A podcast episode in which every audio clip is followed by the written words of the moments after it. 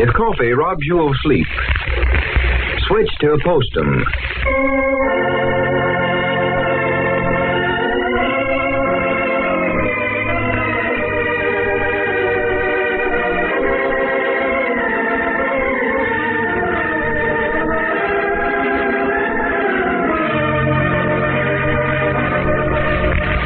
The makers of Postum, the favorite mealtime drink in millions of American homes, present those two lovable old characters from the hill country, Lum and Abner.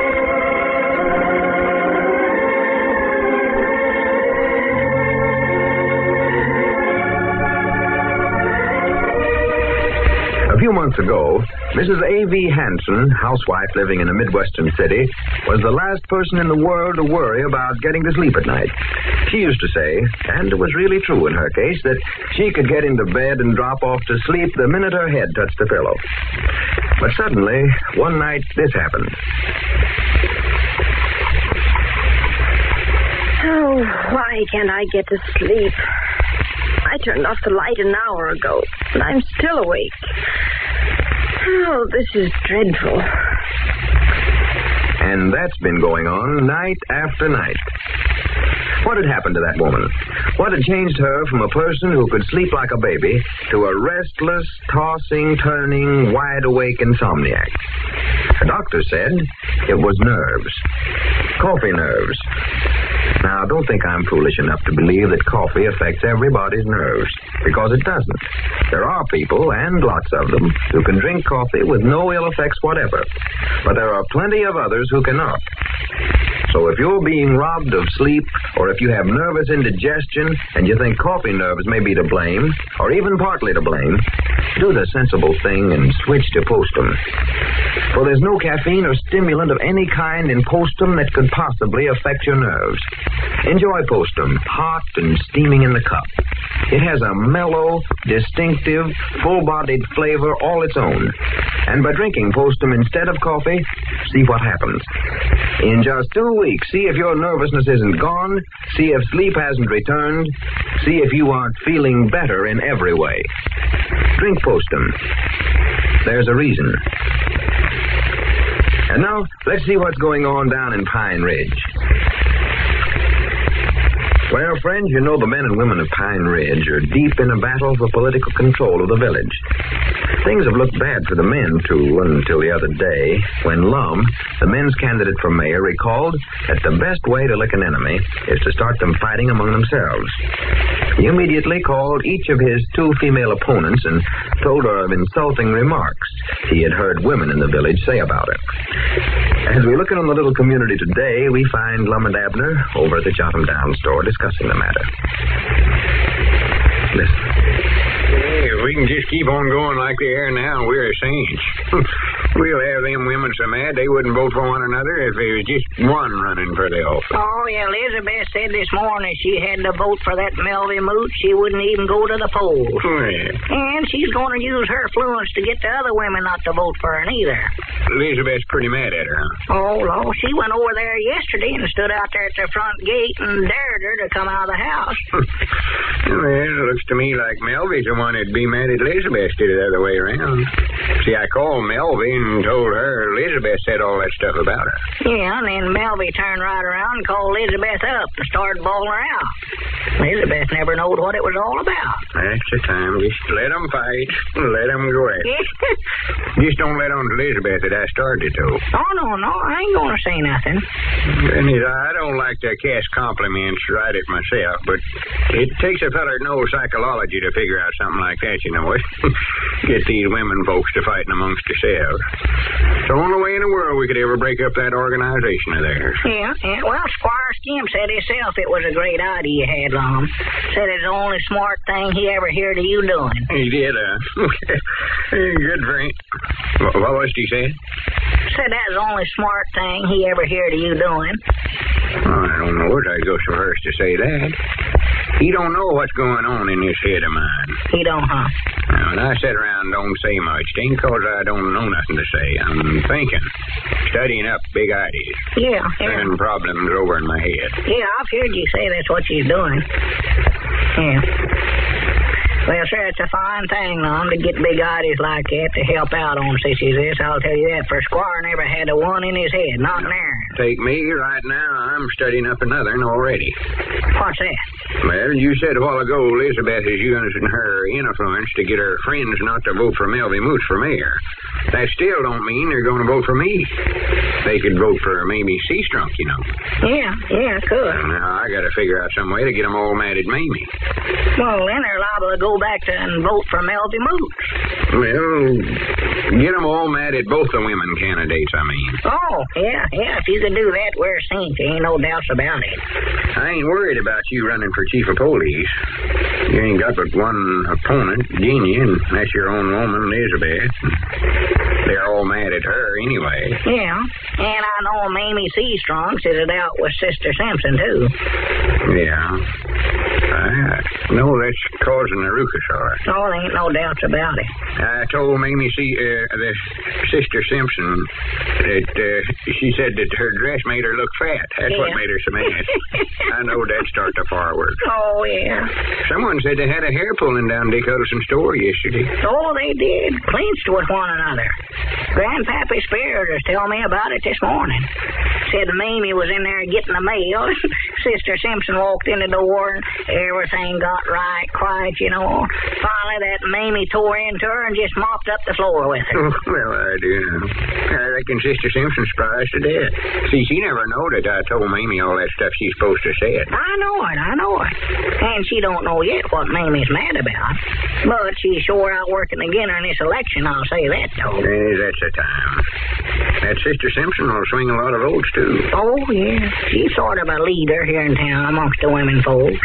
President of the Literary Club and the School Improvement Association, you know. Yeah, now if I can find some way to get her mad at Melvy Moose, too, we'll be all right. Yeah, yeah, yeah. Let's see. How could we stir them two up right good? Might call her and tell her that uh, Melvy was making remarks about that song she sung in services last night. Oh, that'll get her. Yeah, she's awful touchy about her singing. Oh, yeah. She wouldn't carry off no prizes on her singing, no way. Who, Sister Simpson? Yeah. Well, I think she's got off a pretty boy. Mm, Got a funny taste.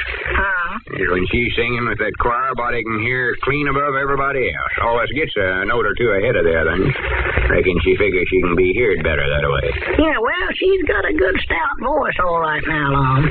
Take her on a right clear day with the wind behind her, I believe you could hear her a good two miles. Yeah, I wouldn't doubt it. Yeah, she's sensitive about her voice, all right. That might be the stuff right there. Yeah, that's the best thing to start a fight over. Yeah. Let's see, what's her ring? Uh, short and too long. Yeah. Oh, that's bound to end up in a fight. That'll get one. Ain't no doubt about it. Fur will fly. I'll tell her Mamie Seastrunk said her voice sounded like a screech owl. That'll do it. That'll do it, Lum. Rennie's ought to run for president. As many ideas as I think of about getting votes. Uh, hello, Sister Simpson? Oh, my goodness. Oh, is Sister Simpson there? My time to wildcats together. Uh-huh. My You don't know where she's at, do you? What meeting? Oh, where, where are they having that? Well, I do know. All right, thank you. Goodbye. Weren't there, huh? No, they're having a meeting of the Women's Protective Association over at the schoolhouse this afternoon. Oh, sure, I know that. Yeah, I heard Elizabeth telling Pearl about it this morning. Well, I think I'll walk on over that way and catch Sister Simpson as she comes out of the meeting and tell her all that stuff to the telephone there. It will mind out that Mamie Seastrunk don't hear you now, Lum. Oh, I'm making them all promise they won't say where they heard what I'm telling them. I doggies, Lum, wait a minute. I don't know where that's the right thing to do or not. Now, that's just a little unhonest, you know it? Mm, Well, I can straighten it all out after the election. I'm doing it for the good of the town. We can't afford just to sit here and turn this town over to the women folk. No, no, no. I'll be back after a little. Here comes Cedric. Yeah, I seen him. Man, righty, Cedric. What do you do, Mr. Long?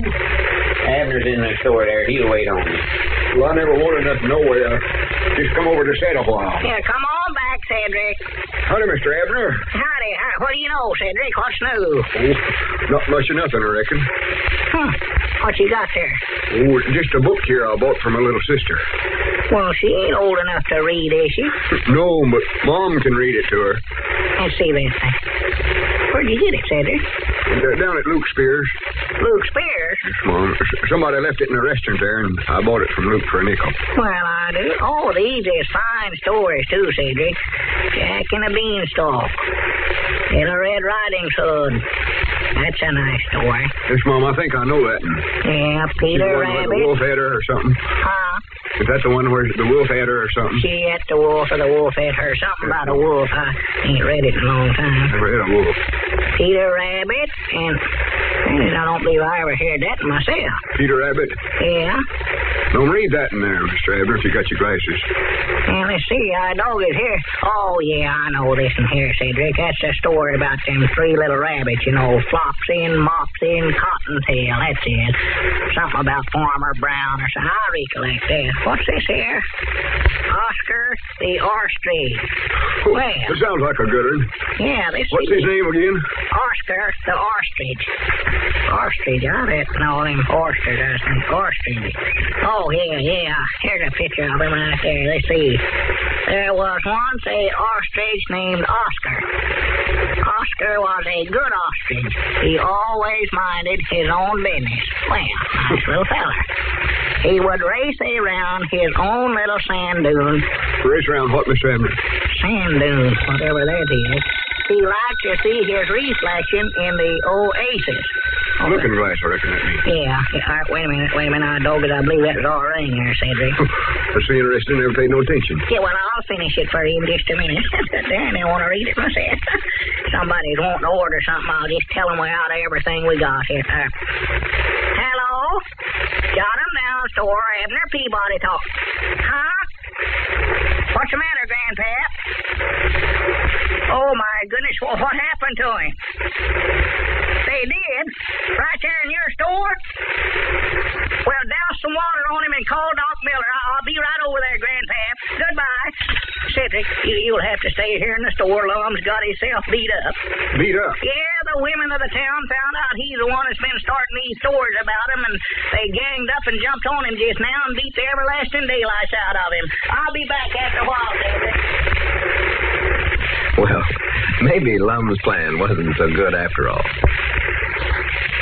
Some mothers scold, some mothers plead with children to get them to drink milk, but thousands of wise mothers give their little milk rebels postum made with milk.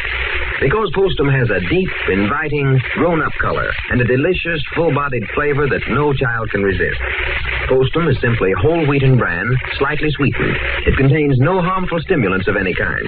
And unlike heavy, over rich drinks, postum won't destroy a child's appetite for other foods. So from now on, mothers, if your youngster hates to drink plain milk, why not make things pleasant and easy for both the child and yourself? Serve the grand, tempting drink that's sure to make a hit with your child. Postum, made with milk.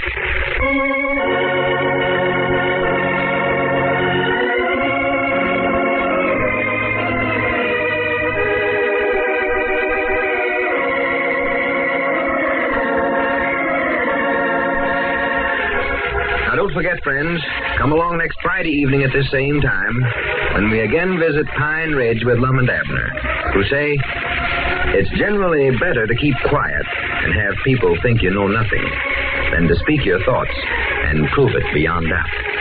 Lou Crosby speaking. And remember, Postum, your best bet for a good night.